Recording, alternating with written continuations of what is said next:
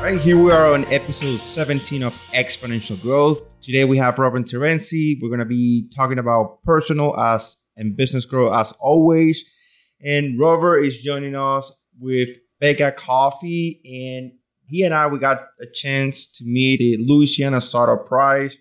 And funny enough, of course, he lived in Nicaragua. So we briefly did some hola, ¿cómo estás? A little bit of Spanish right there. but a really awesome entrepreneur. He's one of the top five finalists of the Louisiana Startup Prize. And Robert, thank you for joining us. Yeah, thank you, Gabriel. This is uh, really exciting. Happy to be here. Great. Well, let's go ahead and, and tell the audience a little bit of your background. I know it's quite interesting. I think it's the third or maybe the fourth person that we have in the show that they actually come from a law background. So I see you're an associate, used to be an associate attorney couple years ago and then in Palo Alto and then how do you ended up being an entrepreneur from you know that background? Yeah so the the journey has been a long one. I initially came down to Nicaragua about 11 12 years ago right after undergrad and it was just supposed to be a 3 month internship but ended up kind of doing some work with coffee farmers falling in love with not only the country but just the supply chain of coffee too and coffee farmers and the smell of coffee and making coffee. But you know, and so I had a, I had a business down there that was basically Vega Coffee 1.0, where we were working with coffee farmers to enable them to roast their own coffee in country. Although at that point we were just doing it kind of over over like an open fire walk kind of thing, very rustic, very kind of homemade, old school. Um, and then I was bringing it to restaurants and bars in, in Nicaragua. Nicaragua had kind of at that point just started to become a little bit of a tourist mecca, you know, kind of take some of that tourism from, from Costa Rica. And so the the coffee was was instant. It was that presto kind of Nespresso stuff that was just barely palatable, just terrible, terrible coffee. And so this coffee was a huge step up and so we started selling it to hotels and restaurants farmers went from making 60 75 cents a pound to to three or four dollars a pound and it was just an immediate kind of it was a light bulb moment for me you know it was it was kind of like well, farmers are, are able to do this. What they don't have is access to markets. And so I did that for about two and a half years and then you know decided that I wanted to kind of pursue a more formal education in in trade and in development. And so I went to law school in New York and and, and studied uh, international trade, international law, and got a master's in international development at the same time. And and then, like you said, I went out to San Francisco, Bay Area, and practiced kind of startup law. So I was with Wilson Sonsini, which is a big Silicon Valley firm that does a lot of a lot of like tech deals. So we were, we were Twitter's attorneys and, and represent a ton of startups. And so that really kind of infused. And so, you know, being around that kind of energy and that entrepreneurial spirit where people were just kind of were just quitting their jobs and, and doing crazy things, you know, kind of kind of infected me. I got I got the startup bug again. And so about three years ago, my wife and I and my best friend Will DeLuca, who's another, the third co-founder, along with my wife Nushin Katabi. Uh, we all kind of quit our jobs Nushin and I moved to Nicaragua to start Vega Coffee. Will is based in New York and does kind of all of our back end tech stuff. And and yeah, so now now we've been out about almost three years. Yeah, before we jump into the uh, the story itself about Vega Coffee, I want to just continue to expand more on, on your journey. And so at that time, you, you were doing your, you know, getting your education and, and formalizing your, yep. your schooling, but even though you knew about the entrepreneurial world, why do you decide, okay, I want to continue, you know, going to, back to school, especially when since like, you know, the Silicon Valley culture and a lot of these entrepreneurs like, well, you didn't need school, you didn't need college or stuff. So what was your, what was your thought back there when you decided to continue to formalize your education? Yeah, it's a good question. You know, I, I grew up on the, on, on kind of the East Coast you know Boston, Connecticut, New York, and came from kind of a more conservative upbringing. And so I think that I was I was a little bit like I didn't have the confidence to, to kind of just fully commit to to my dream before I went to law school and before kind of getting exposed to to Silicon Valley and to the, the rapid growth of, of, of startups out there. And so I felt like there was a, a safety or a or, or or some kind of like thing I should be doing, which was law school. And so so so that that's kind of what drew me back. You know, it was it wasn't kind of it wasn't a, a real intense passion of mine to study law, but it, I felt like I should be doing it. And so I went to do it. And I, and as an attorney, you know, I, I learned a ton. I, it's, it was an incredibly valuable experience, but I wasn't, I wasn't happy. I wasn't passionate about what I was doing, and and and that that is really what what a main catalyst was for me to kind of jump ship and and start Vega. Is that Vega's given me kind of an opportunity to like live my purpose in a sense. You know, not not to get kind of corny, but like pursuing something that is bigger than myself and that is that has the potential to really radically transform economies. Like is is really what drives me and what gets me going every day. And I, I didn't I didn't find that passion in in law. Totally agree, hundred percent. And one thing I know, of course, we're going to be talking about the, the social aspect of the business and, and the social entrepreneurship um, yeah. overall. But I want to talk some uh, about something that I haven't really get a chance to do so much here. But since you you had the chance to first visit Nicaragua, but then you move down there, right? How long you been? So you go back and forth, or you, are you based in Nicaragua, or? Yeah, so presently I'm, I'm I am based full time in Nicaragua. Uh, been down here for about pretty close to three years you know, we, we do a, a decent amount of traveling for conferences, competitions, investor meetings, stuff like that. But yeah, our, our home is is in Esteli, Nicaragua. Yeah. So what I wanted just to touch base, I, I um I mean the cultural aspect and being in in in California, you say Boston, you mentioned okay, Nicaragua. So my team is in Venezuela. Some of my team is in Venezuela. The other part is in the Philippines, here in yep. the States, and I grew up in Venezuela. So I got this diverse and the uh, mix of, and then when we went to, to Shreveport, that was a completely different culture than here totally. in Baton Rouge or New Orleans. That it's just an hour away from me. That I'm, I'm next year I'm moving down there. Oh, so congrats. That's fun. yeah, do, do you have any thoughts about what uh, that trip to Nicaragua made you like in your entrepreneurial journey? What happened?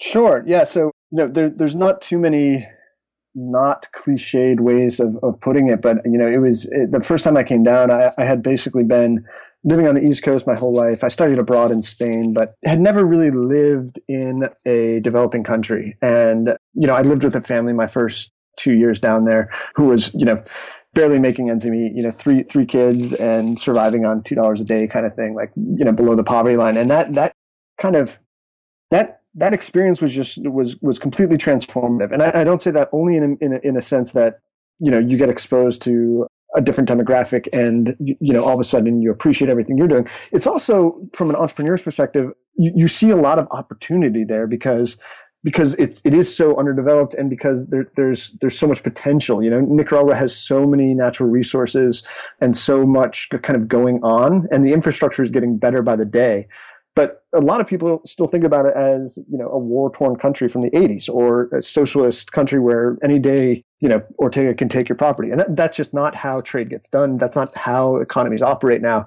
And so living in those countries, living in Nicaragua or in Central America or Latin America in general, like I think that you you can see the opportunity if you come from or have experience working in the US or in Europe so yeah, I mean that the my first trip to Nicaragua literally was only supposed to last about uh, eight weeks, ten weeks, and and I, I, didn't leave for for basically two years. So yeah, yeah, phenomenal. Well, let's go ahead and jump into the the five M's that we usually cover the show. Let's start with the business model. I know it's a subscription base, but if you can tell us why you, you guys decided to follow that business model and how's that shaping the direction and the strategy of, of the company? Yeah, sure. So a lot of people when they hear about what we're doing ask you know why isn't somebody else doing this and the, the reason is because that our business model and our our our operational kind of capacity would not have been possible even five years ago the the rise of subscription services is has been really important to what we're doing so for people who don't know you know we're, we're a subscription coffee service that sends roasted coffee to your door or to your office every two or four weeks and the, the reason that that's important for us on a logistics side is that we're able to aggregate coffee into shipments so that we can reduce our shipping costs. So we're not sending, you know, one pound at a time, but rather we're sending 500, 1,000 pounds at a time. And that is a model that has only become popular and really accepted, I would say, over the last, you know, three years or so, you know, with, with the rise of Dollar Shave Club and and Harry's and and Everlane and Birchbox and NatureBox and all these kind of you know subscription boxes. And so for us, you know, not only are we able to ride the coattails of those kind of bigger brands that have paved the way to, to getting kind of our generation accustomed to receiving something you use all the time delivered straight to your door on on a schedule, but from a logistics perspective, it's really important for us to be able to reduce our costs and to to make kind of uh, shipping really easy for us. Yeah, and so of course, I mean, anybody will think about this and say, okay, you can literally just do a store and sell one time, but you're saying, okay, we're choosing the subscription based on the trend. But also there's an, a financial aspect and you got a lot of possibilities once you build a relationship with a client that is a subscriber versus one that is just going to buy one time and that's it. And you don't never know what else is going to happen with that client. That's totally true. And, and, and so one thing that we've found is that the longer that we can kind of create that relationship with our client, the more passionate and devoted they get to to our story and our mission and so the, the, the, less likely they are to to churn out or to to cancel their subscription because when you get a chance to present yourself to a client every two weeks with a slightly different story or uh, a new anecdote about what their purchase is is empowering or enabling. That's a really powerful motivator to to kind of creating a community which i think is is important for any kind of subscription service is is giving people a reason to be a part of what you're doing. And that that's something that we've been working really hard on doing so. Yeah so that model and of course i love the tagline here on the website for you guys that are listening. You can go to vegacoffee.com and the tagline right here um, premium coffee that changed life shipped directly to your door and you know, it's very simple, very specific. I love the branding, and you know, it's, it's basically taking the the whole notion of this also the software as a service industry and applying it to a traditional industry, and so you're basically taking something that is working, that is being validated, and applying it into a new market. Do you find did you find any roadblocks or any challenges the beginning of the journey on applying that to coffee? I mean, so I mean, we, you know, we were based, we are based in Nicaragua, and so working with the Nicaraguan government has been a huge challenge, but uh, but not not insurmountable, you know. But I, I think that coffee, so kind of two buckets of challenges. One is kind of the business model itself, which I think is what your your question's getting at, and, and I think coffee is one of those commodities or, or products that that you will be if you're a coffee drinker, you buy coffee once a week, you know, a, a bag of coffee once a week, or you know, a, a cup at Starbucks once once a day, and so the subscription model works really well with coffee, I think. People know how much coffee they drink usually. People know, you know, if they need two bags a week, three bags a week, whatever it is, before they even kind of get to our site. So it's not like, you know, I would think that, for example, Nature Box or, uh, you know, one of the other snack boxes thing, that might be a little bit another step because maybe you don't buy snacks uh, every week. But, but coffee is one of those things that's just really natural for the subscription space, I think. Yeah, I totally agree. The next M is the money of course, that's really tied to the business model. So how do you guys make money?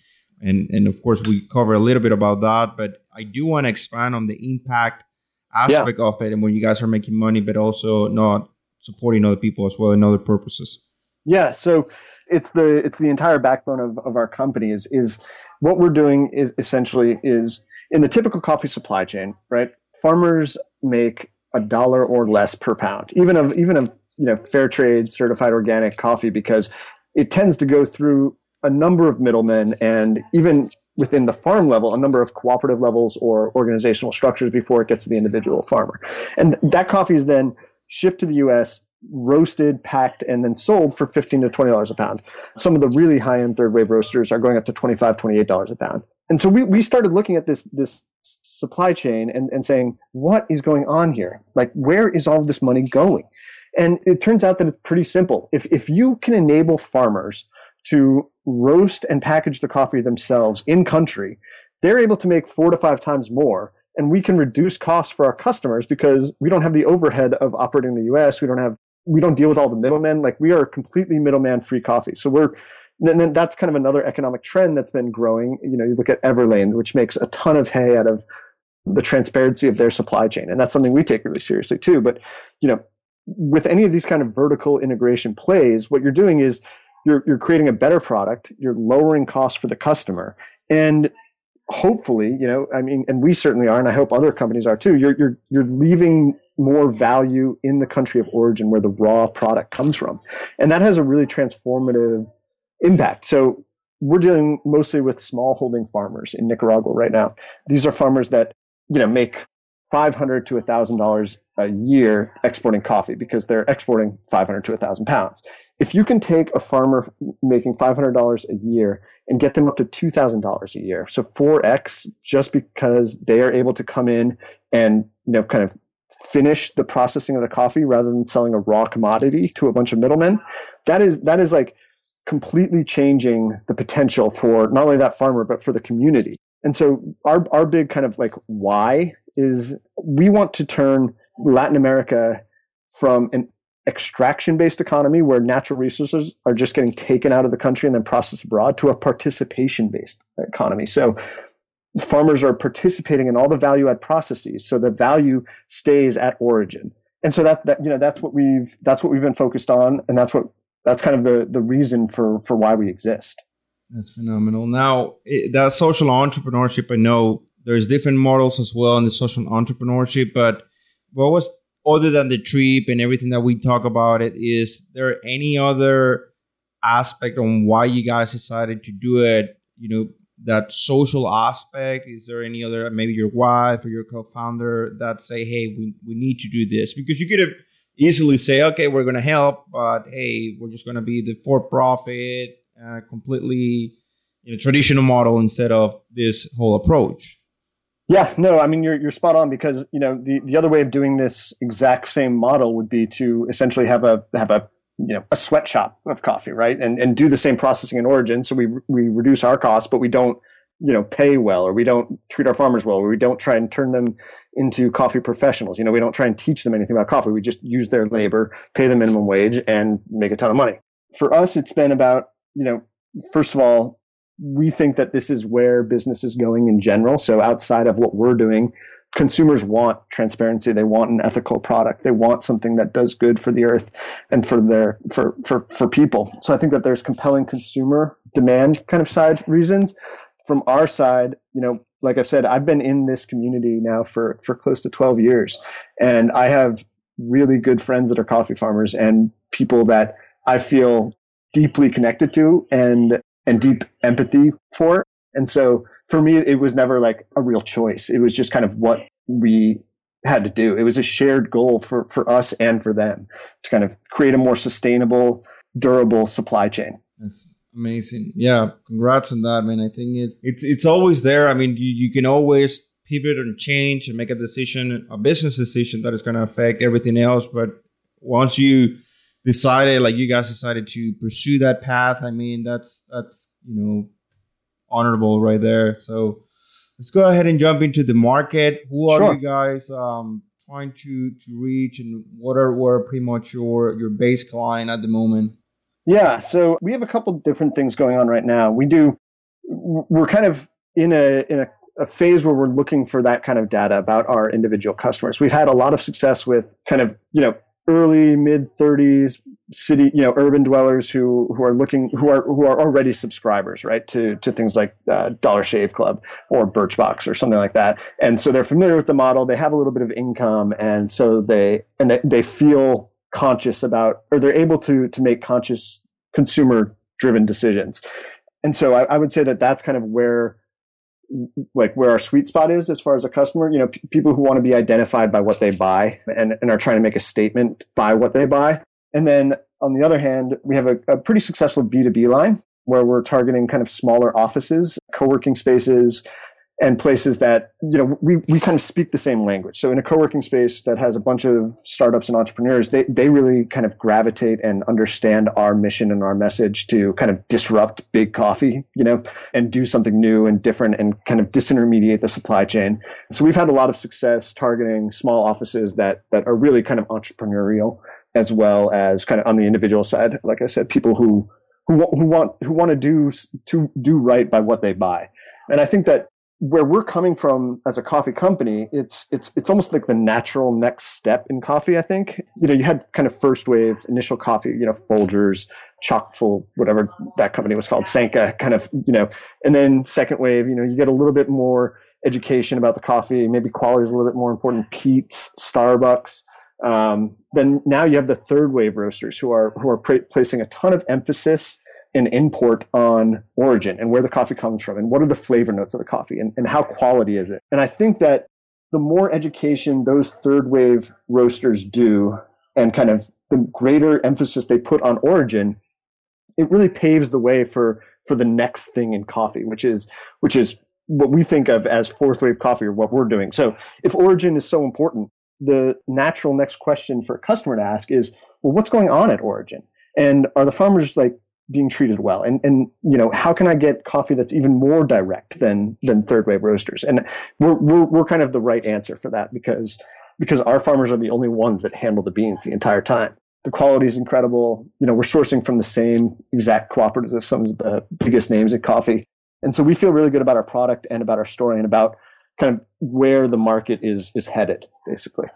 Yeah, and I'm seeing here, you guys go to vegacoffee.com, you're going to see that their social media is pretty active, and and the, it's that personal touch, that connection with the locals, and that relationship that you guys being down there are building that really accelerates that value of the brand and that mission on on on the business itself. But it's pretty amazing what I'm seeing here on Instagram.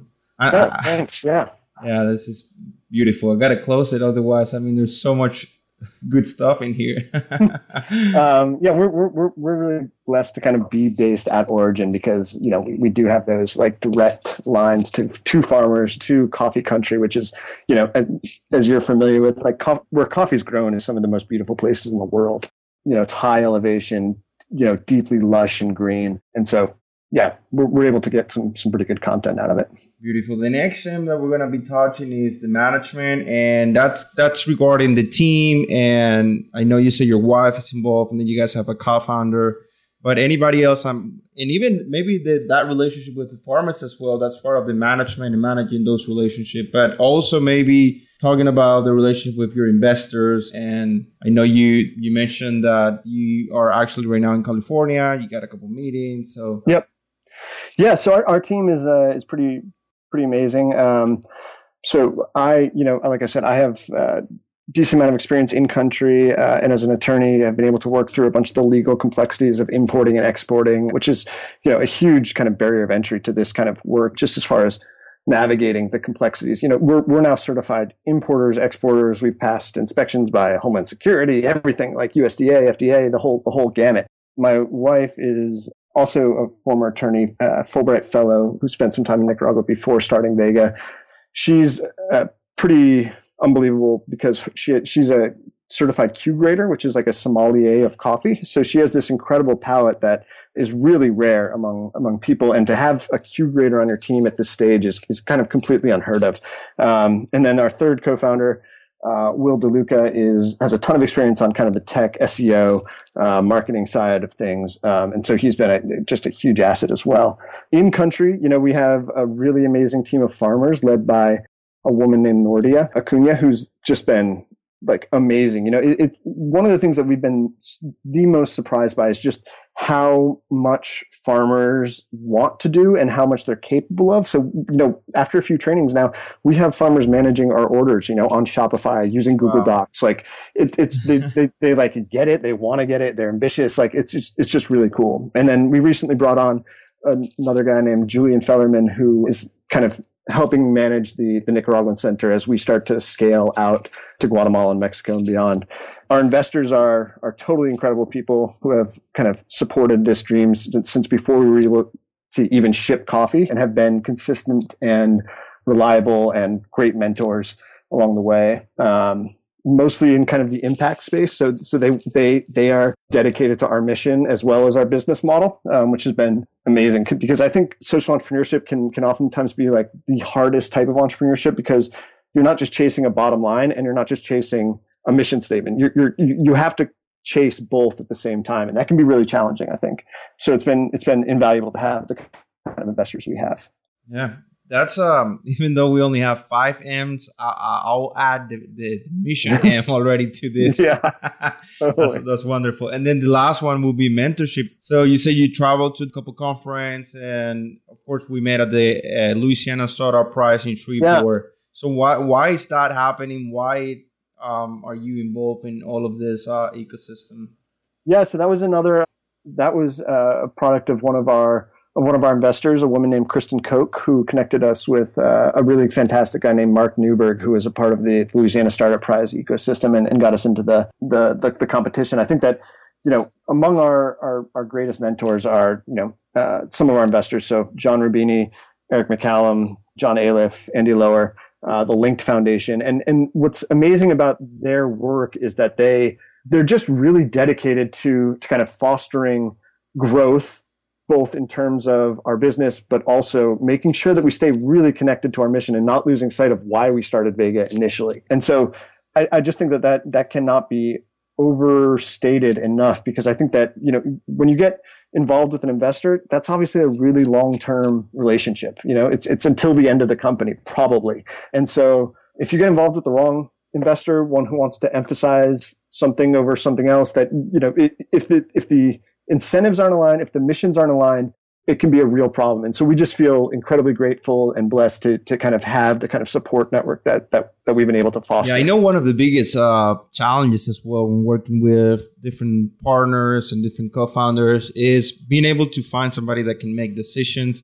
Because of course, everybody, I mean, ideally, everybody will have an opinion. Yeah. And sometimes they're just not the same opinion. So how do you deal with that and how you ended up handling, you say either this person is to make these decisions or how do you yeah no i mean that's definitely something that that we have have kind of gone through some growing pains with. You know we, we have three co-founders who you know the three of us are essentially equals. And so we you know there's definitely some some you know tugging and and, and back and forth. We we we we really try to avoid settling things based on a vote. You know, we, we, we, try and come to a consensus about whatever is best for the company. And if that means bringing in an investor and asking him what he thinks we should do and then getting somebody else's advice, like that's, that's something that, that the decision making process, especially if it's not like a single co, a single founder or a single strong voice can be really complicated. But I think that the the complexity ends up being better for the business because you arrive at a decision where where you try not to where you try to make pretty much everybody happy. And i think that you know we're all on the same team. We're all looking for the same same goal and objective. And sometimes we differ on the way to get there. But if you can kind of present a case and and kind of get them on your side then i think it, i think you're better for it in a lot of ways. But but it's definitely something that that's tough yeah. You know, when you're working on a team. Totally totally. So we pretty much cover all the five m's that we we do handle here in the show, but I wanted to get more technical before we, we finish. Sure. More technical, specifically in the metrics that you guys handle. When we met, we get a, a brief conversation about you know lifetime value and then the yeah. recurring metrics that software companies will usually do. You guys are looking at that, but if, if you can share with the audience some of those uh, metrics that you are consciously looking and, and why is that important for you know you guys on a daily basis in operations, but also for uh, financial and raising money and marketing and all of that. Yeah, one hundred percent. I think that that has come up recently for us too, because you know we've been really focused on on lifetime value customer, cost per acquisition, and and kind of churn rate. You know, kind of the the the kind of and, and you know net promoter score like the, the the kind of mainstays of e-commerce metrics right like that's something that we've been laser focused on because of our backgrounds but our investors are more in tune to kind of like our cash flow and our burn rate and kind of our revenue and our sales increase and and you know kind of you know the way that we kind of frame it as new school versus old school but they're both incredibly vital and important to the company right? And so you can't have you can't just focus on on spending a bunch of money and getting customers and how much it costs and driving down that cost. If you if you because if you lose sight of your the fundamentals you know the sales and you know how much money is coming in how much money is going out pretty soon you won't have a business. Mm-hmm. um, and so you know that is something that we have been balancing a lot and something that we're kind of unveiling later uh, this quarter is a, a, dashboard you know which which which has not only old school if you want to put it that way metrics but new school metrics you know the e-commerce metrics as well as and this is kind of where it gets a little bit complicated on the social entrepreneur side as well as our social impact mm-hmm. metrics so how many farmers are we involving how much are farmers making more than they used to make what you know how much money is going towards paying for organic certification or training or things that aren't maybe directly profitable to the business, but advance our long-term mission. And and so that that's something that I think is going to help us consolidate and get everybody on the same page because because we need to be focused on all of those. And that's why it's so. I mean, it's it's hard to be an entrepreneur, right? Like Mark Newberg, uh, the guy that I was talking about before, said entrepreneurship is is it's something like it is hard. You can tell by how difficult it is to spell it right? Uh, it's like it, it, it is a very complicated topic and theme and and daily job. One thing that's been really helpful is we brought on a creative agency called Eudemonia, who has been really helpful in getting kind of our branding in line, our story in line, and and helping advance kind of our communications mission as we kind of start tracking kind of the nuts and bolts of our of our metrics. So, are they based uh, in California as well? Yeah, they're in California, and they're they're like fantastic. Cannot you know if any of your listeners are looking for somebody to work with, they're amazing. So yeah, I'll post a link uh, here in the show notes as well. And yeah, and dashboards, I think that's critical. I do have. I mean, I'm a I'm a geek when it comes to tools and stuff. But you mm-hmm. mentioned Google Docs. I mean, you mentioned uh, what are some of the other uh, tools you guys have? I mean, you Shopify, but what else? Yeah, so you know th- those are our main ones. You know, we we, we use Shippo um, for kind of track our shipping and our postage costs, um, and then we we actually just um, developed some like some so- software with an agency called Rocket Code that kind of helps us integrate all of the various complexities of our subscription model because you know customers change from a medium roast to a dark roast from ground to whole bean. And if and if that happens like as we're roasting or right before we roast like that can be missed if we're relying on human processes. So so what we've what we've developed is a, a little bit proprietary software to kind of streamline the order processing and the communication of those orders to our farmers directly. And so that that that's kind of something we've, we've been working on recently. Wonderful. Yeah i think like i say guys, it's it's it's definitely fascinating checking out their website and um, I mean the story they got the about section and and they cover pretty much everything from the e-commerce aspect, but also the social and branding aspect as well. Robert, anything else that you would like to share with entrepreneurs, especially some of those that are interested in social entrepreneurship? Yeah, I mean, I, I would say you know, it's social entrepreneurship. There's a conference coming up in San Francisco in a couple weeks called SOCAP. That is the place to kind of meet people, to network, to get involved. Even if you're just in an idea stage, I think it's totally worth it to go to this this conference. It's in San Francisco in two weeks, and it's it's where we've done a ton of business and kind of it helped us go from being a small company to, to kind of a, a real company. Accelerators, I think, are are hugely important. We we went through the Agora Partnerships Accelerator, which was really pivotal in our kind of growth. And and yeah, I mean that would be that would be my advice. You know, I, I, I think that also something that helped us get started, not to kind of drag this on too long, but you know, it's scary to, to leave whatever you're doing and start a, start a company. And so if you say, I'm going to change my life, I'm leaving this and I'm going to do this full time, like that can be a really hard jump to make. And so what we did is we said, let's give it a year. Let's just see what we can do for a year. And, you know, eight months, 10 months in, we'll reevaluate if we want to come back, if we want to, you know, give it up or, or if we think we have some legs. And that really helped to say, okay, we're not like leaving the modern world for forever. It's going to be a one year sabbatical where we're going to try this thing out. And I think that that helped us get going. Finally, we're launching a new website on September 6th. So definitely check that out. And yeah, I think that that's, that's pretty much it. Wonderful. What's the best way to get in touch with you? Rob at vegacoffee.com is probably the, the easiest. Or if you just go onto our website and, and click the generic, you know, hello at vegacoffee.com, that'll, that'll come to me too. Sounds great. Robert, I appreciate it and thank you for joining us. Thank you so much for having me. I really appreciate it. Thanks, everybody, and muchas gracias. And I will see you at the next episode of Exponential Growth. Thank you, guys.